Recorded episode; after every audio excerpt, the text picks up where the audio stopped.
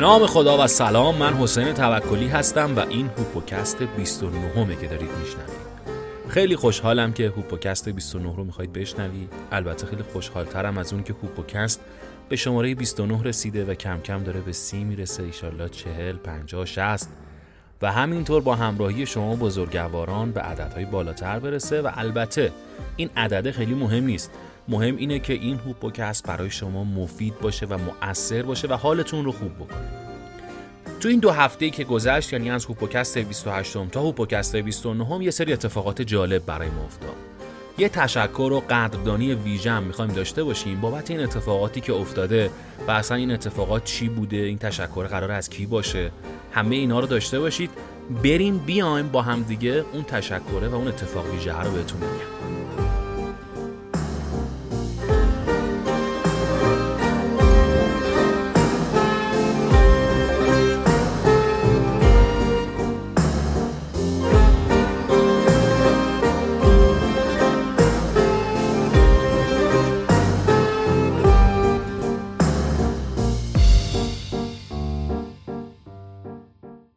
توی این دو هفته که گذشت اتفاق خوبی که برای هوپوکست افتاد این بود که یکی از هنرمندای خوب و دوست داشتنی کشورمون به ما لطف داشتن و هوپوکست رو به بقیه معرفی کردن. حالا شاید سوال بعدی پیش بیاد که این هنرمند عزیز دل این دوست داشتنی این چهره جذاب کیه؟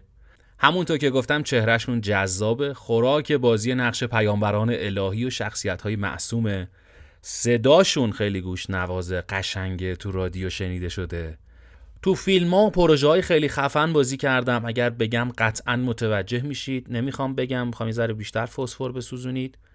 آموزشگاه بازیگری دارن. اینم یه راهنمایی دیگه. خودشون و همسرشون. همسرشون هم بازیگره. بازیگر تنازی هم هست. بازیگر خیلی خوبی هم هست همسرشون.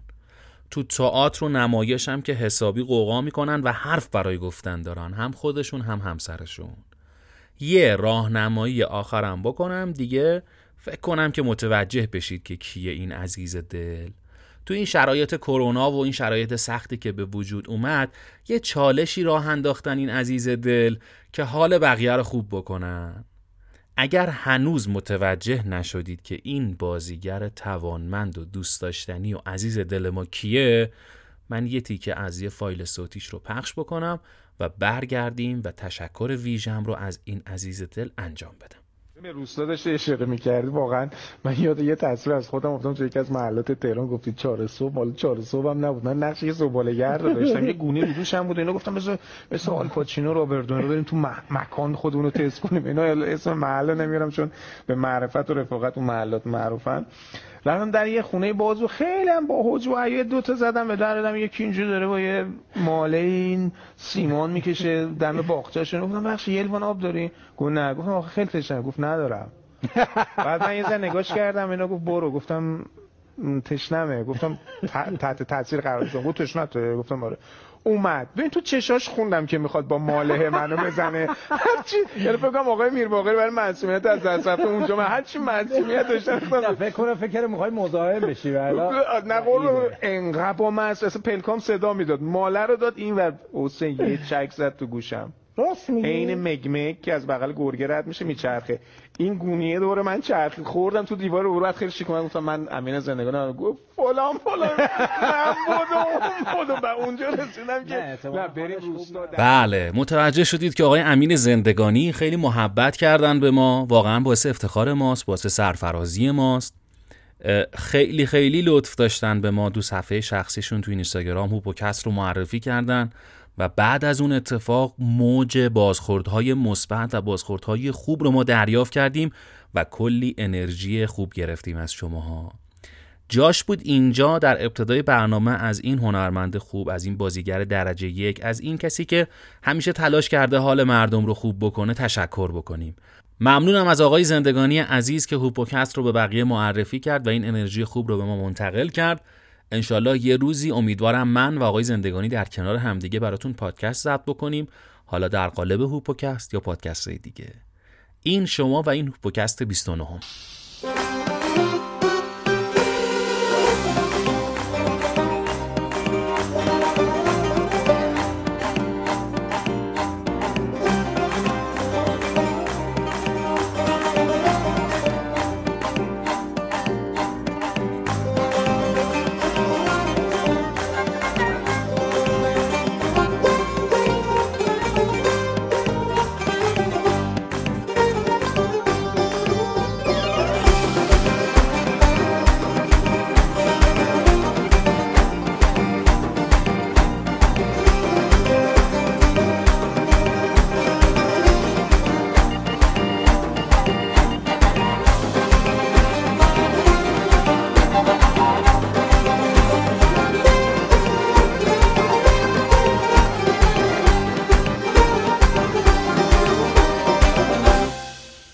اکنون من تنها می‌خواهم در یک بخش از چنین چرخه عظیم روحی صحبت کنم.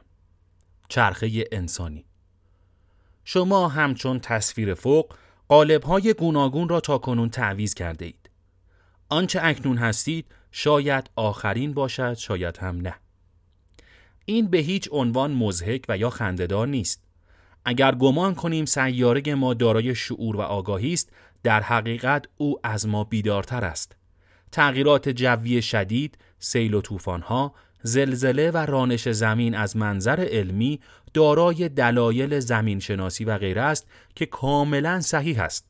ولی اگر با چشم دیگر هم بتوانید ببینید متوجه خواهید شد مسبب آن دلایل علمی انرژی و اثری است با منشأ احساسات ژرف که انسانها از خود بر زمین بر جای می‌گذارند و زمین آگاهانه پاسخ و عکس عمل نشان می‌دهد. تعبیر آمیانه خشم طبیعت شاید از همین جا ناشی می شود. کوچکترین رفتارهای ما با طبیعت و زندگی جاری بر آن مثبت و منفی بر انرژی های سیال آن اثر می‌گذارد و با تجمع هرچه بیشتر این رفتارها در گروه و اجتماع بازگشت آن به خود جمع خواهد بود. متاسفانه اکنون ما به طور تکبودی در شناخت علمی پیش رفته ایم و اصرار داریم بر اثبات با منطق علمی که بسیار ناقص است و صرفاً بر روی مشاهدات قضاوت می کند.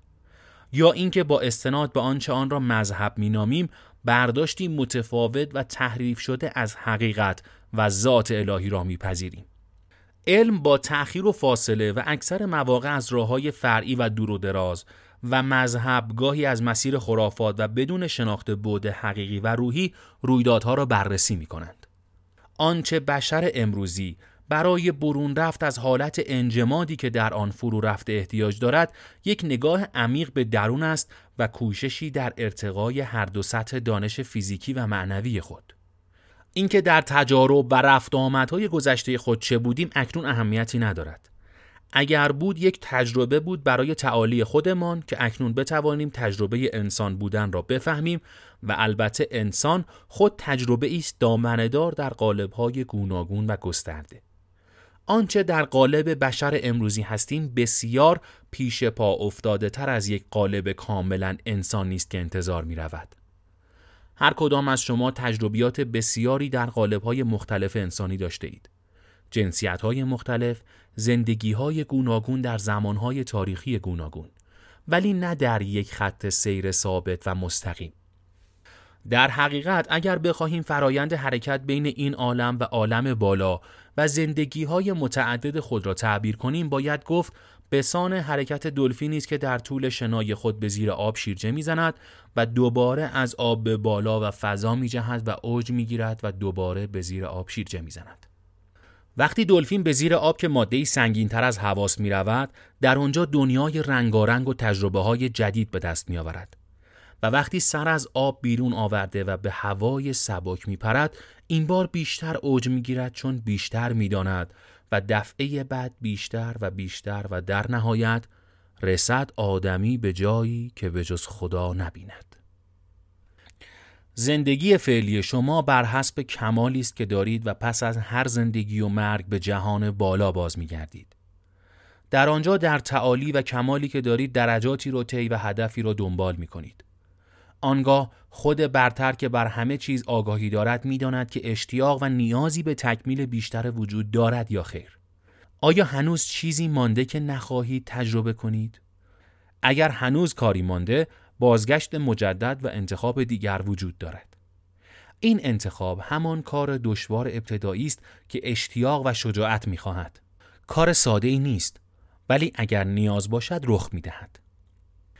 اگر در زندگی فعلی مردی بودید مستبد که خود را در برابر همسرش قوی و بینیاز احساس می کرد و یا به جای عشق ورزیدن او را کتک می‌زد اگر فردی بودید که بی توجه به مشکلات اطرافیان خودخواهانه به افزودن ثروت خود مشغول بود. در حالی که فقط با ذره کمک شما تغییری بزرگ در زندگی دیگران ایجاد می‌شد اگر در کل طول عمر خود هیچگاه به طبیعت اطراف خود به از خود گذشتگی به مهربانی و به زندگی توجه نداشتید حال این روح به تعالی نرسیده چون می‌داند که در بازی موفق نشده. پس شاید انتخاب کند این بار در نقش یک زن ضعیف وارد شود و آن درد و رنج را از یک همسر خشن و مستبد درک کند و شاید هم دوباره ریس کند و نقشی مشابه به عنوان مردی خشن برگزیند تا این بار و پس از فراموشی رفتار و هویت قبلیش بتواند با اختیار خود سرنوشت خود و همسرش را تغییر دهد و احترام و عشق به او را جایگزین خشمش کند و باری تعالی را به وجد آورد. این بار شاید به عنوان یک فقیر یا نیازمند بیاید تا معنی نداشتن و نیازمند بودن را درک کند. شاید هم یک فرد ثروتمند را انتخاب کند اما این انتخاب های مجدد سختتر است چون ممکن است همچنان آن اشتباه را تکرار کند. فراموش نکنید که او با فراموشی می آید در غیر این صورت هیچ تغییری نکرده است. پس تمام این رفت و آمدها فرایندهای بسیار تو در تو و پیچیده‌ای خارج از این جهان رخ می‌دهد که درک آن اکنون برای ما بسیار دشوار است. در این خصوص و نحوه چگونگی طی مدارج در جهان بعدی در آینده نزدیک بیشتر خواهم نوشت. در حقیقت همگی ما خروارها تجربه اندوخته و آگاهی از گذشته تا آینده داریم. همگی ما در نقطه یک موسیقیدان بودیم و آن را می‌شناسیم. نقاش بودیم و می توانیم آن را درک کنیم. پزشک بودیم و می‌دانیم از چه مقوله است پادشاه بودیم و قدرت داشتیم. فقیر بودیم و درد کشیدیم. ما گنجینه ای از اندوخته ها و تجربیات و احساسات هستیم. در قالب هزاران هزار کاراکتری که داشتیم و شاید خواهیم داشت و هرگز این همه تکاپو را بدون هدف سپری نکرده ایم. هدف ما پی بردن به آنچه هستیم و شناخت خودمان بود. چرا باید خودمان را می شناختیم؟ خواهم گفت. ولی اکنون به چه چیزهایی می پردازیم که نباید فراموش کنیم تا بتوانیم در آسودگی بر نقش خود تمرکز داشته باشیم و چیز جدیدی بر تجربیاتمان بیافزاییم. یا شاید کاری را که قبلا انجام ندادیم دوباره انجام دهیم یا اشتیاق دیگری را پاسخ دهیم. باید به دلایلی بپردازیم که اکنون فاقد درک آنها هستیم و در پس پرده دارای مفهوم و معنی هستند. ولی اصراری بر دانستن آنکه چه زندگی ها و چه تجربه هایی از سر اید نداشته باشید که دلایل محکمی برای فراموشی آنها وجود دارد.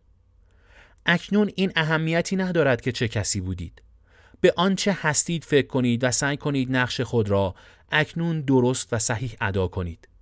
این بیداری برای آن نیست که خود را باخته یا مغرور شویم یا از گذشته خود بیمناک یا مسرور شویم. برای آن است که بدانیم اکنون برای چه اینجا هستیم همین. زندگی یک فرصت طلایی است. در هر سختی و پستی و بلندیش رازی نهفته است. انسانیت تنها در برابر همین تغییرات است که معنا پیدا می کند. قدر زندگی را بدانیم و بیهوده هدر ندهیم. گفتم که شما هر چیزی و هر کسی بوده اید از این چرخه و تنوع موجودیت ها و جنسیت ها چه می‌فهمید؟ اکنون باید به نقطه اساسی پی برده باشید. اینکه خود برتر ما جنسیت ندارد. من من هستم، تو تو هستی و من و تو در حقیقت یکی هستیم.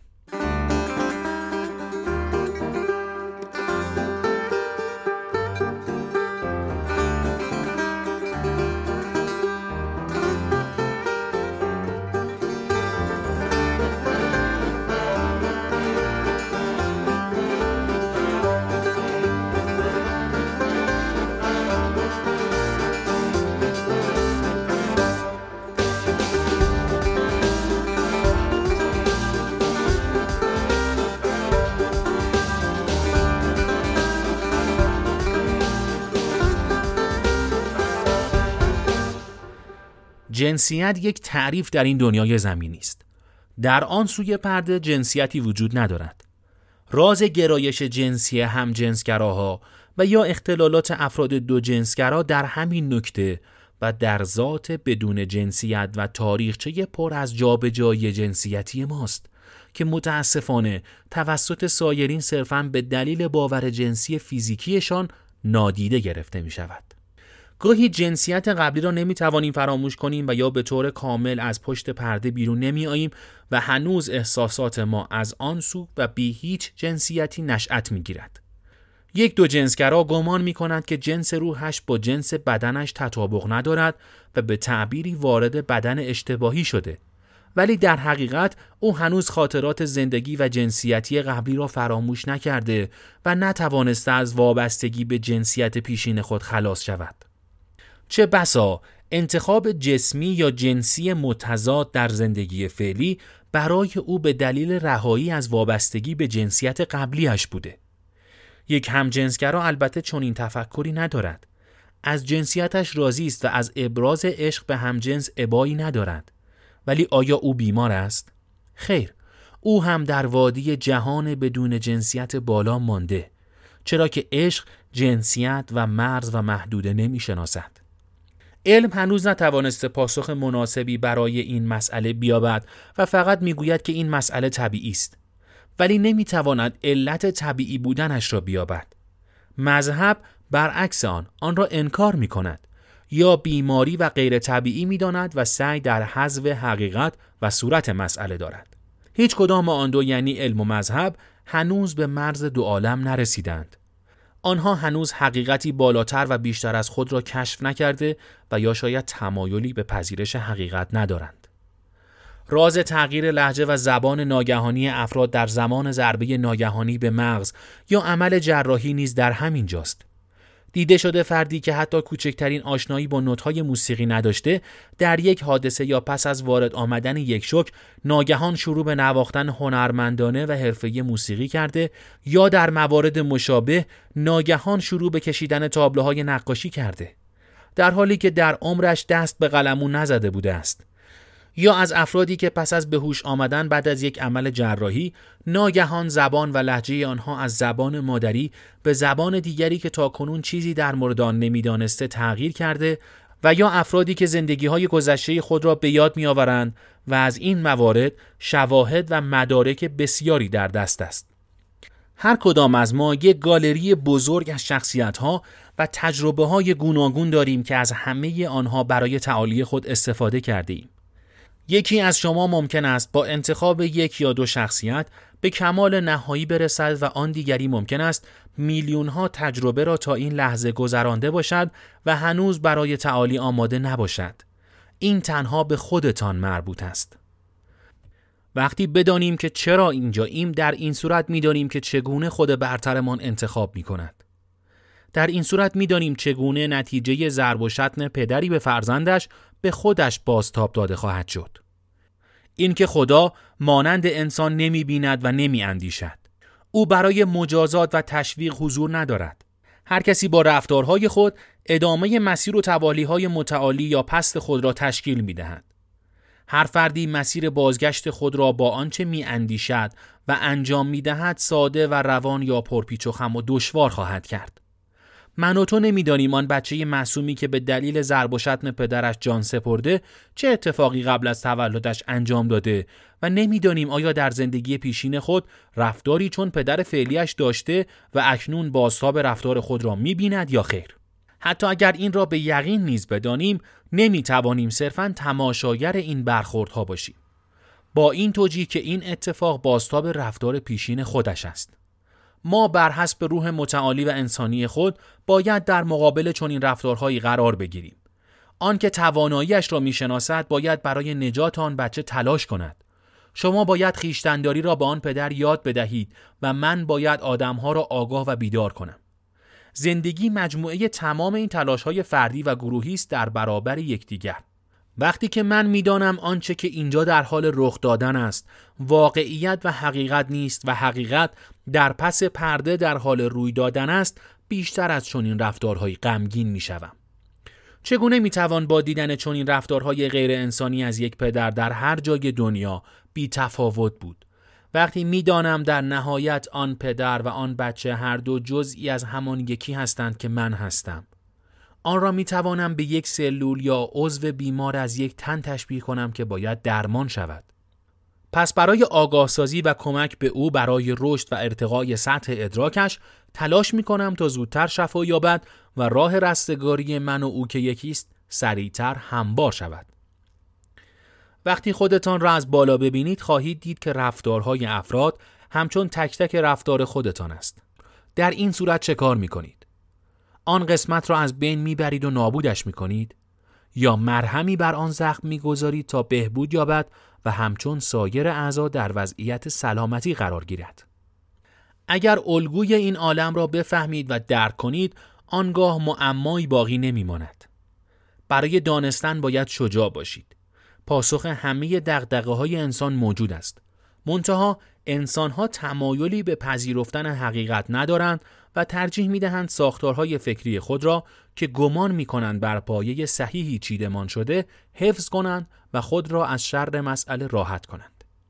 بدین سان همواره در یک حلقه از سردرگمی و چالش ذهنی میمانند و مدام با این پرسش روبرو هستند که چرا گاهی زندگی به آن شیوهی که بایسته است پیش نمی رود. یادتان نرود انسان از جنس ماده است و از لحاظ مقایسه با ابعاد بالاتر ماده سنگین، فشرده و تاریک است.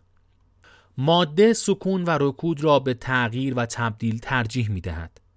ما اغلب می خواهیم به زور یک قالب را به تن زندگی کنیم و آن را آنگونه که دوست داریم ببینیم نه آنگونه که هست. افراد را همان گونه که هستند درک کنید و آن مسیر زندگی را که تصور می کنید بهترین مسیر است به دیگران تحمیل نکنید. از آنچه مطابق با شخصیت و تصور و عرف شما نیست ترس و واهمه نداشته باشید. زندگی را آنگونه که هست بپذیرید و با آن همگام شوید. برای دانستن به شجاعت نیاز دارید و شجاعت اراده دانستن را با خود می آورد. رودخانه زندگی پر جنب و جوش در حال حرکت در مسیر خود است. شما نمی توانید جهت حرکتش را برعکس کنید ولی می توانید از فرصت استفاده کرده در آن شنا یاد بگیرید، قایق سواری کنید، ماهیگیری کنید و از هیجانات و از خروش های رودخانه برای غلبه بر ترسهایتان کمک بگیرید. در این صورت همگی در حال یک تجربه جدید هستید. مطمئنا از وسعت جهان آگاهید. ولی بیایید از منظر علمی نگاهی دوباره به ابعاد وسیع این جهان بیاندازیم و به خود یادآوری کنیم در کجا قرار داریم. ما انسانها خود به اندازه چنین جهان عظیم و پیچیده دارای پیچیدگی هستیم. فقط اگر راجع به اعضای بدن خود و کارکردهایشان تعمق کنیم شگفتی آفرینش را درک خواهیم کرد. قلبی که سالها و روزها و ساعتها و ثانیه ها بی وقفه می تپد. مغزی که هنوز در مورد کارکردش در ابتدای الفبای یادگیری هستیم. چشمانی با سیستم منحصر به فرد، چگونگی کارکرد گلوبول و سیستم های عصبی و غیره. حال با این ابعاد و این همه پیچیدگی روی زمینی مستقر هستیم با وسعتی که فقط در مقایسه با خورشید نقطه‌ای بیش نیست. خورشیدی که خود در مقایسه با وسعت چنین عالمی حتی همان نقطه نیز محسوب نمی شود. این خورشید و زمین و چندین کره دیگر با چنین ابعادی تنها منظومه ما را تشکیل می دهند و منظومه ما نیز تنها عضو بسیار کوچکی از مجموعه عظیمتری به نام کهکشان راه شیری مشتمل بر 500 ستاره. این در حالی است که بزرگترین کهکشانی که تا کنون کشف شده شامل بیش از 100 هزار میلیارد ستاره است. فواصل بسیار بسیار دور آنها از یکدیگر که با مقیاسهایی چون هزاران و بلکه میلیاردها سال نوری سنجیده می شود بماند. تصورش تا همینجا هم بسیار سخت است. ولی بهتر است بدانید تا آنجا که بشر امروزی پیشرفت کرده و موفق به مشاهده و شمارش بیش از 400 میلیارد کهکشان در کائنات گردیده آیا تا همینجا قادر به تصور عظمت ماجرا هستید؟ ما می‌دانیم که عالم ما انتها ندارد. این ابعاد غیرقابل تصور تنها بخشی از ابعادی است که بشر موفق به درک آن شده است.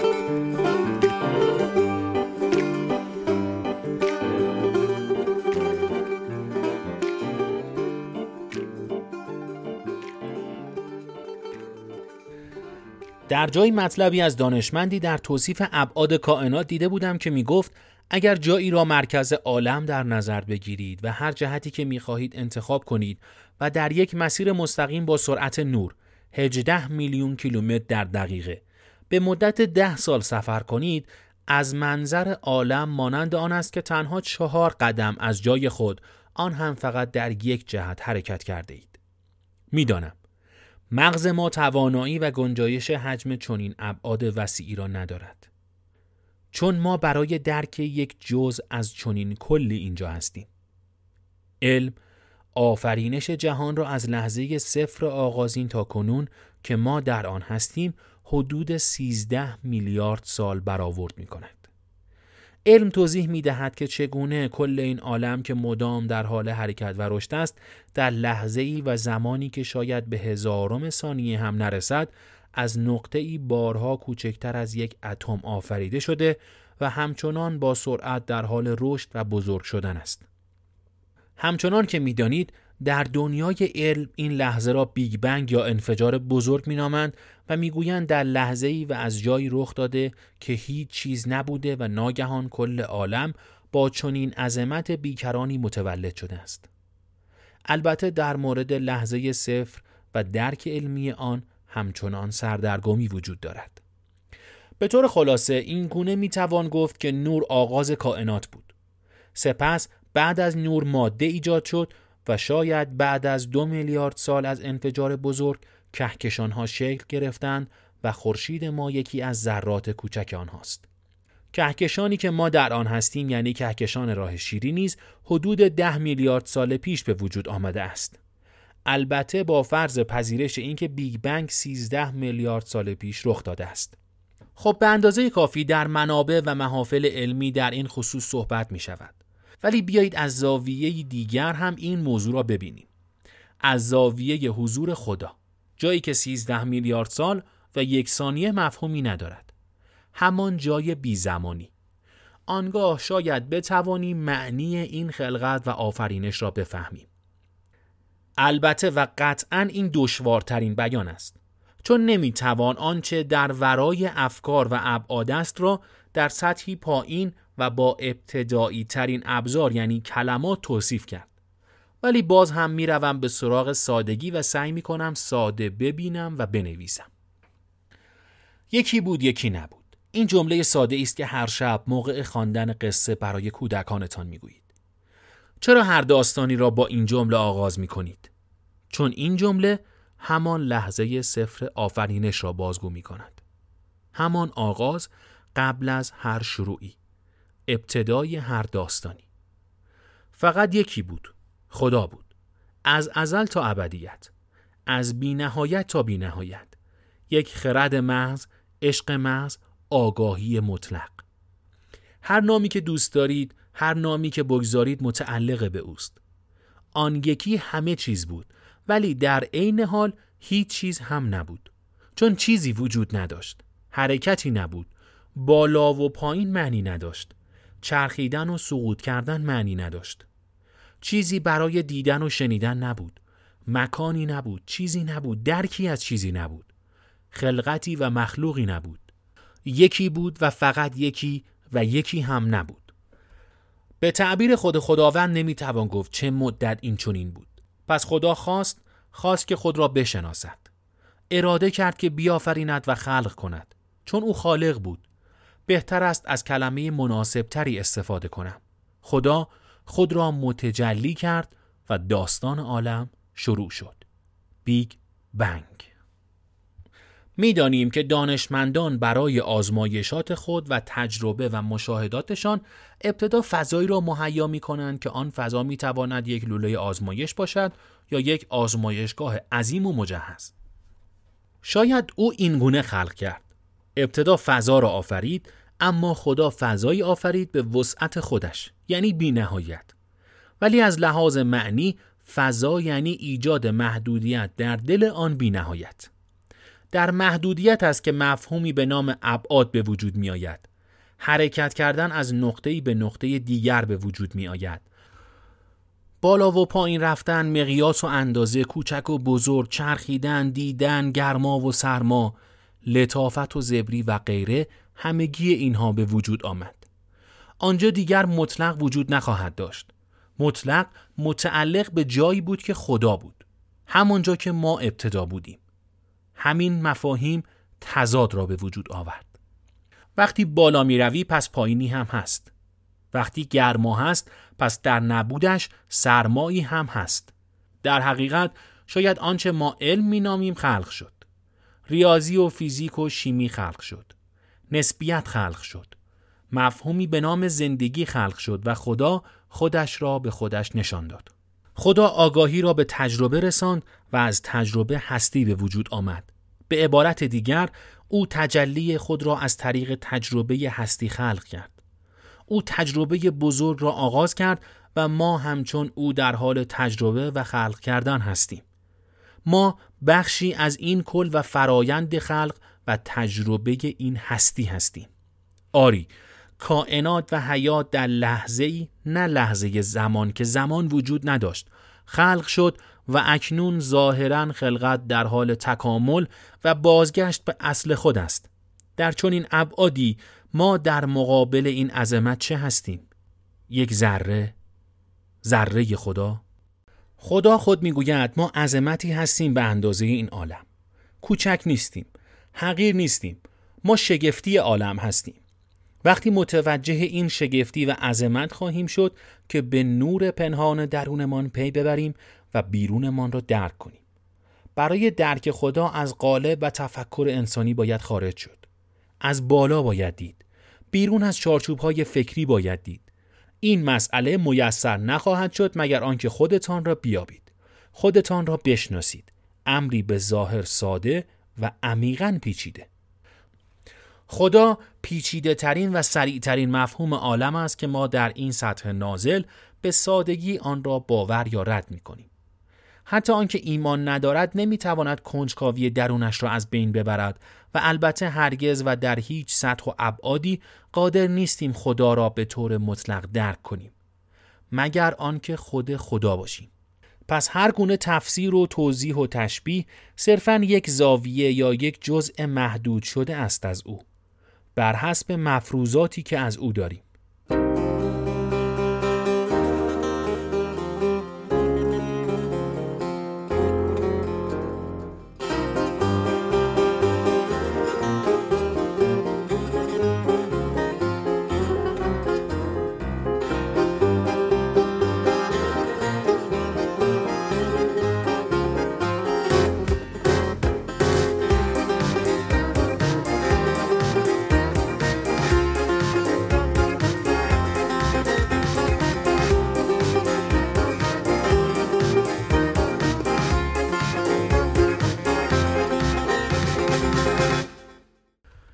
اجازه دهید من به ساده ترین شکل در مورد این مفهوم صحبت کنم و مثل همیشه تأکید که تمثیل ها و ساده سازی های من همچون آن آدمک دو بعدی در دنیای روی کاغذ برای تفهیم و درک مسئله است. و اگر آن آدمک دو بعدی در دنیای کاغذی بتواند ماهیت سبودی من در جهان سبودی را با مفروضات دنیای خودش تشبیه کرده و درک کند قادر نیست ماهیت موجودی چهار بودی در جهان بالاتر از من را بفهمد که هنوز آن موجودیت برای خود من ناشناخته مانده است. بنابراین ماهیت و اصل مطلب به این سادگی و دقیقا به همین شکل نیست. خصوصا که بخواهم در مورد خداوندی صحبت کنم که ورای ادراک و افکار است. این تصویر ساده شاید بتواند به مغز ما در درک الگوی عالم فوقالعاده پیچیدهمان کمک کند. در تصویر منبع نوری را می‌بینیم که با پرتوهایی که به اطراف میپراکند نور را پخش می کند و جایی که به سطح زمین می‌رسد می‌توان بازتاب و تصویر نور را دید. البته باید تصویری آماده می کردم که منبع نور مانند خورشید بازتاب نور به همه اطراف را نشان دهد. ولی منظور را به خوبی نمی رساند. پس نور را اینجا محدود به شعا کردم تا توضیح هم متناسب با آن باشد. تفسیری ساده دارد. منبع نور یعنی لامپ، چراغ قوه، شم و غیره وجود دارد. آن یک منبع انرژی است. تولید کننده نور است. پرتوهای نور به طور پیوسته و نامرئی در خلا از آن ساطع می شوند و در نهایت در جایی بر روی سطح زمین بازتاب می یابد و زمین را روشن می کند. اما نه روشنایی روی زمین و نه پرتوهای نور بدون منبع نور وجود ندارند. اگر نور نباشد آنها هم نیستند. پرتوهای نور فوتونهای نور هستند که وابسته به منبع نورند و از آن ساطع می شوند و تصویر نور روی سطح نیز تنها بازتاب و تصویر است. آنها عملا وجود ندارند. فقط نور است که وجود دارد. حال در عالم اگر منبع و منشأ نور را خدا در نظر بگیریم که اطراف خود را به طور یکسان روشنایی می بخشد، آنگاه پرتوهای نوری که از منشأ به اطراف پخش می شوند را می توانیم خود برترمان تصور کنیم. همان خرد و آگاهی که به منشأ و مبدع خدا متصل است ولی خود خدا نیست. همانطور که پرتوها دیده نمی شوند ولی وجود دارند و به طور پیوسته به منبع نور متصل هستند. آن خود برتر و آن آگاهی کامل و مشرف بر عالم به وسعت کل پرتو افغانی خدا به عالم است و پیوسته و وابسته به اوست و از او سرچشمه می گیرد. همان گونه که پرتوها در فضا و در خلا هستند آن خود برتر نیز در کل عالم هست و در نهایت می توانیم بازتاب نور بر سطح زمین که تشکیل یک تصویر دو بودی روی سطح می دهد را به خودمان و به موجودیت فیزیکیمان و به جهان قابل دیدن و درک خودمان تشبیه کنیم. ما اکنون ملموسترین وجه خدا هستیم. ما جهان آفرینش، بازتاب و انعکاس خدا در ماده هستیم. آری، منشأ نور وجود دارد. ولی با پرتوهای خود که به او پیوسته هستند و محدودیت ندارند به سطح زمین می رسند و بازتاب پیدا می کند. و چون آنجا محدود می شوند و می توان اثرش را روی سطح دید پس می توان به نور پی برد. فرایند کل عالم به مانند همین است. خدایی که منشأ و مبدع هستی است. بنابراین در این ساختار هستی که ترسیم کردیم خود برتری وجود دارد که بدون محدودیت و متأثر از آن منشأ و سرچشمه اصلی است ولی در نهایت برای شناخت و درک خود نیاز به یک بازتاب روی سطح وجود دارد و این می شود که ما به صورت جسم و در دنیای فیزیکی بازتاب می کنیم. من از این ساده تر نمی توانستم مثال بزنم. آیا این زیبایی را درک می کنید؟ در تفسیری بسیار ساده انگارانه شاید بتوان گفت خدا دارد خود را تماشا می کند. او خود را روشن کرده و خلقت آغاز شده است و در جایی محدودش کرده تا بازتاب نورش متجلی شود. تا حدی می توان به چگونگی مفهوم یگانگی نیز با این مثال پی برد. ما با درک خود و جهان پیرامون وظیفه کشف و درک بازتاب روی سطح را انجام می دهیم. ما فقط تصویریم و آنچه ما را به مبدع یعنی خدا متصل می کند خود برتر است. این خود برتر حائل بین ما و منبع و راهنمای ما از پایین به بالا خواهد بود. پس شما از همان منبع نور هستید. یعنی از خدا هستید. ولی اکنون در مرحله بازتاب قرار دارید. ولی در نهایت چیزی جدای از خود نور نیستید. خود خدا نیستید ولی سرانجام با تجربه و درک آنچه اکنون هستید می توانید منبع هستی بودن و خدا بودن را به یاد بیاورید و بفهمید که همه ما همان یک نور بیش نبودیم که چنین گسترده در عالم بازتاب پیدا کرده ایم. ما در نهایت یکی هستیم یک مفهوم واحد به نام خدا. به بازی دوران کودکی قایم موشک بازی فکر می کردم. ای کاش بعضی از شما فقط و فقط مطالبی را که قبلا در مورد کودک درون نوشتم را بخوانید و دیگر هیچ نخوانید تا وقتی یاد بگیرید چگونه با کودک درون خود رفتار کنید. ای کاش او را آنچنان در قل و زنجیر و در انباری تاریک درون با آن همه اسباب و اساسیه کهنه و ترسناک زندانی نمی کردید. ای کاش کمی هم با او قایم موشک بازی می کردید.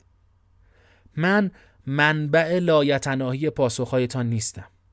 بسیاری از پاسخها نزد خودتان و در درونتان حبس شده است. من تنها نشانه ها و کلیدها را نشان می دهم. اگر بعضی از شما تمایلی به استفاده از آن ندارید، اگر همچنان می خواهید بر برداشت های خود از عالم اصرار بورزید، هیچ ایرادی بر شما وارد نیست. این انتخاب خود شماست و طبعا باید بهتر بدانید در فرصتی که اکنون در اختیار شما قرار داده شده چگونه با چه هدف و خواسته هایی از زندگی بازی را به پایان خواهید رساند. اگر اکنون نمی توانید به خاطر بیاورید حتما در پشت صحنه به یاد می آورید. حتی اگر آن را باور نکنید تنها تفاوت در آن است که فرصتی طلایی را برای بیداری از دست داده اید و مجبوری دوباره دیر یا زود به خواب سنگینی فرو بروید تا شاید دوباره با ضربه های آهنگین در اینجا بیدار شوید. بیداری در آن سو معنا نمی دهد و تغییر در خودتان ایجاد نمی کند. اهمیت در همین جاست. تمام این سکوت سنگینی که از بالا حکم فرماست برای همین است. اینکه چه میزان به درونتان اهمیت داده اید. چقدر قدرت و جسارت رویارویی با تاریکی را دارید. چقدر شجاعت پذیرش حقیقت را دارید؟ چقدر خود را باور دارید؟ چقدر دیگران را شناخته اید؟ چقدر خود را شناخته اید؟ چقدر لحظات زندگی را با تمام خوبی ها و بدی هایش قدر دانسته اید؟ و در نهایت چقدر در موقعیتی که اکنون در دنیای پایین دارید به عظمت و منشأ قدرتی که در بالاست و بدان متصل هستید اشراف پیدا کرده؟ و خدا را پیدا کرده اید.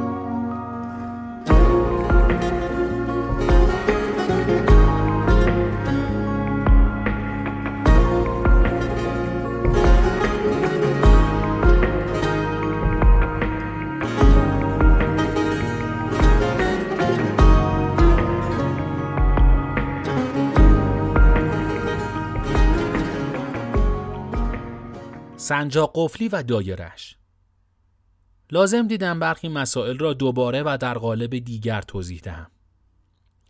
این بار یک ایده ناگهانی به ذهنم آمد. سنجاق قفلی یک طرح فانتزی از تسلسل و گردش در عالم. ما از بالا آمده ایم. از مبدع سنجاق قفلی و یک دور به اندازه طول عمرمان روی زمین زده ایم. آیا این یک دور برای بازگشت کافی است؟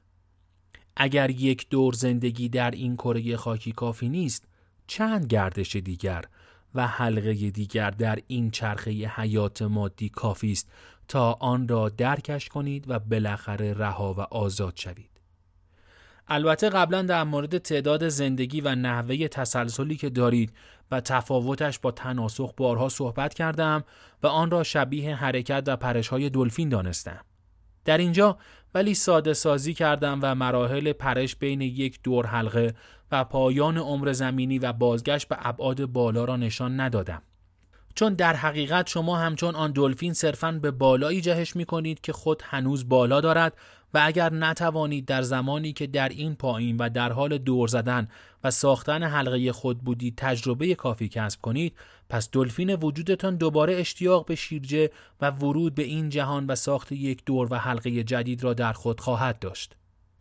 این اشتیاق به امید کسب تجربه بیشتر و بهتر برای جهش بزرگتر بعدی است. اکنون تمرکز ما اینجا و بر روی آن کره زمینی است که درون آن حلقه گیر کرده. اینجا جایی که شما اکنون وجود دارید و هستید. سنجا قفلی هر کسی با دیگری متفاوت است و تعداد دورها و حلقه های آن به دارنده و سازنده اش مربوط می شود و فقط باید دانست که نمی توانید تا بی نهایت به دور زدن ادامه دهید چون سرانجام حلقه های شما تمام می شود و باید به مبدع بازگردید پس همه باز می گردیم ولی هر کسی به تعدادی که نیاز دارد اینجا روی زمین یا هر حیات مادی دیگر یک سیکل را باید کامل کند باید حلقه های خود را بسازد تا زمانی که دیگر نیازی به چرخیدن نداشته باشد. سرانجام به دور آخر و بازگشت می رسد. شما اکنون در هر کدام از حلقه ها که هستید بر حسب انتخاب و ظرفیتی که از قبل مهیا کرده اید وارد این زندگی شده اید. حالا یک زندگی دارید. در سطحی راضی کننده یا همراه با نارضایتی. جسمی سالم یا تنی مریض و بیمار. ثروتمند یا فقیر. پرتنش یا همراه با شادی. اما یک نکته در همین جا باید فورا مشخص شود که اگر در نتیجه این صحبت ها به خود می‌گویید من اکنون با این شخصیت ها و زندگی که دارم نمی‌توانم بیشتر از آنچه هستم باشم. پس حتما باید در زندگی های بعدی کارهای دیگر یا انتخاب های دیگر کنم تا مشکلات فعلیم برطرف شوند. این فکر کاملا اشتباه است. اگر گمان می کنید باید ثروتمند می بودید تا بتوانید یک بیمارستان یا مدرسه بسازید و آنگاه با چنین کار خیلی چندین حلقه جهش می کردید و یا جلو می افتادید ولی اکنون که دارای وضع مالی معمولی و یا نامناسبی هستید پس چاره ای جز سکوت و تماشا ندارید کاملا اشتباه می کنید. مقیاس و بزرگی و کوچکی در ذهن شماست. در کائنات مفهوم اهمیت ندارد نیت درونیتان اهمیت دارد ممکن است شما در موقعیتی باشید که با پول محدودی که دارید یا وسیله‌ای که در اختیارتان است و یا حتی جمله آرامبخشی که می توانید بر زبان بیاورید تغییر بزرگی در زندگی کسی به وجود آورید که ثروت یک ثروتمند چنان تغییری را نمی تواند ایجاد کند. شما زواهر را می بینید و نتیجه گیری می کنید. در حالی که عالم بر چنین مبنای تحریزی نشده است. نیت درونی مهم است نه فعلی که انجام می دهید. اگر در درونتان خود را فریب دهید عالم فریب نمی‌خورد چه برسد به اینکه بخواهید دیگران را فریب دهید در ضمن عالم خود به سراغ شما خواهد آمد او خود را در موقع لزوم شما را در موقعیتی قرار می دهد که بتوانید انتخاب کنید و بازی خود را انجام دهید. در زمانی که انتظارش را ندارید یا گمان می کنید الان وقتش نیست، حلقه ها همانجا تشکیل می شوند. اگر شما به حلقه های بیشتری نیاز دارید پس در هر حلقه زندگی شرایط و انتخاب های پیش روی شما قرار می گیرد و شما مشخص می کنید که آیا به بازی بعدی و به حلقه های بعدی نیاز دارید یا نه. برای همه این فرایندها همین لحظه و همین فردی که اکنون هستی تعیین کننده است. منتظر بعد نباشید. شما همین الان می توانید خود درونیتان را به بهترین شکل تغییر دهید. یادتان باشد شما تصویر خالق و خود خالق هستید و اولین چیزی که به راحتی می توانید خلق کنید آن خودی است که دوست دارید باشید. اگر گمان می کنید چون به اندازه کافی مهربان هستید پس دیگر برای بخشندگی وقتی ندارید. یا اگر به اندازه کافی بخشنده هستید پس نیازی به خندیدن و خنداندن ندارید آیا باز هم حلقه خواهید ساخت؟ یا می توانید همکنون همه ظرفیت های خود را پر کنید و از همه آنها با هم و در همین جایی که هستید با همین قالبی که هستید لذت ببرید.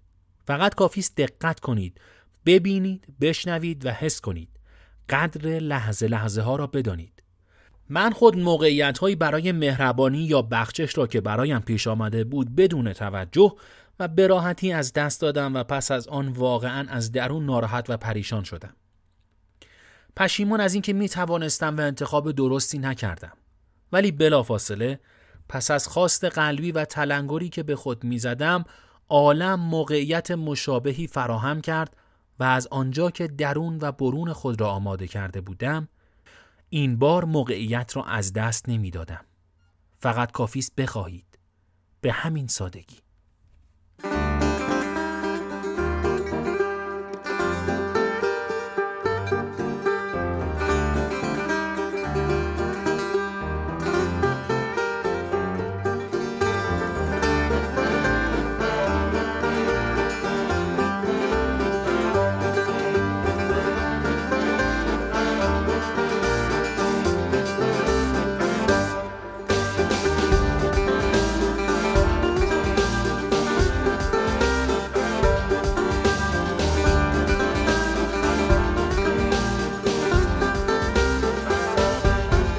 علت عاشق ز علتها جداست هر علتی معلولی دارد و معلولیت جسمی شاید علتی بزرگتر از یک حادثه یا یک اختلال ژنتیک در پشت صحنه خود داشته باشد.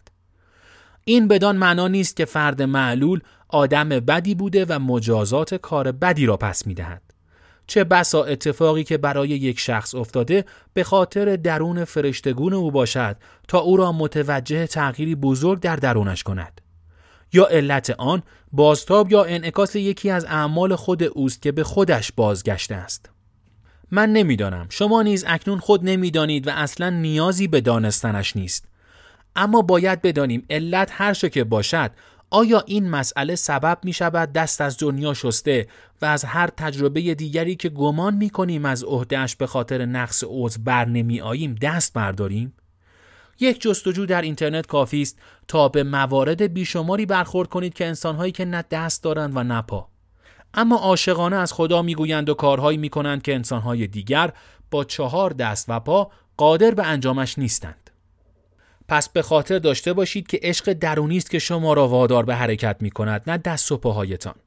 گاهی همه اینها برای تمرکز بیشتر است. اگر بیمارید بدانید که می توانید به راحتی بیماری را از وجودتان محو کنید. می توانید آن را دور بریزید و تغییر کنید. شما حتی می توانید در معرض طوفانی از ویروس های بیماریزا قرار بگیرید ولی بر شما کوچکترین اثری نکند. آنچه می‌گویم نه فانتزی است نه رویا این قدرت اصلی انسان هاست که مدت هاست فراموش شده است. مسبب اصلی این فراموش کردن خود انسان ها بودند با نوع انتخابهایشان با ترسهایشان با باورهایشان تصمیم با شماست آیا می‌خواهید همینطور با آن بیماری بمانید تا شیشه عمرتان به انتها برسد؟ اما شما برای این بی هدفی و پوچی به دنیا نیامده اید آمده اید کاری کنید. شاید آن کار در اوج ناامیدی یا غلبه بر ترس یا ممکن ساختن یک غیر ممکن باشد. به یاد بیاورید و برخیزید شما شگفتی عالم هستید. یک بار دیگر به مسئله سنجاق قفلی نگاهی بیاندازیم. آیا اکنون هر وقت نگاهتان به یک سنجاق قفلی بیفتد به فکر فرو نمی روید؟ شاید یک سنجاق قفلی بی ارزش و کوچک ما را وادار به تغییر سرنوشت و حرکت به سمتی هدفدار کند.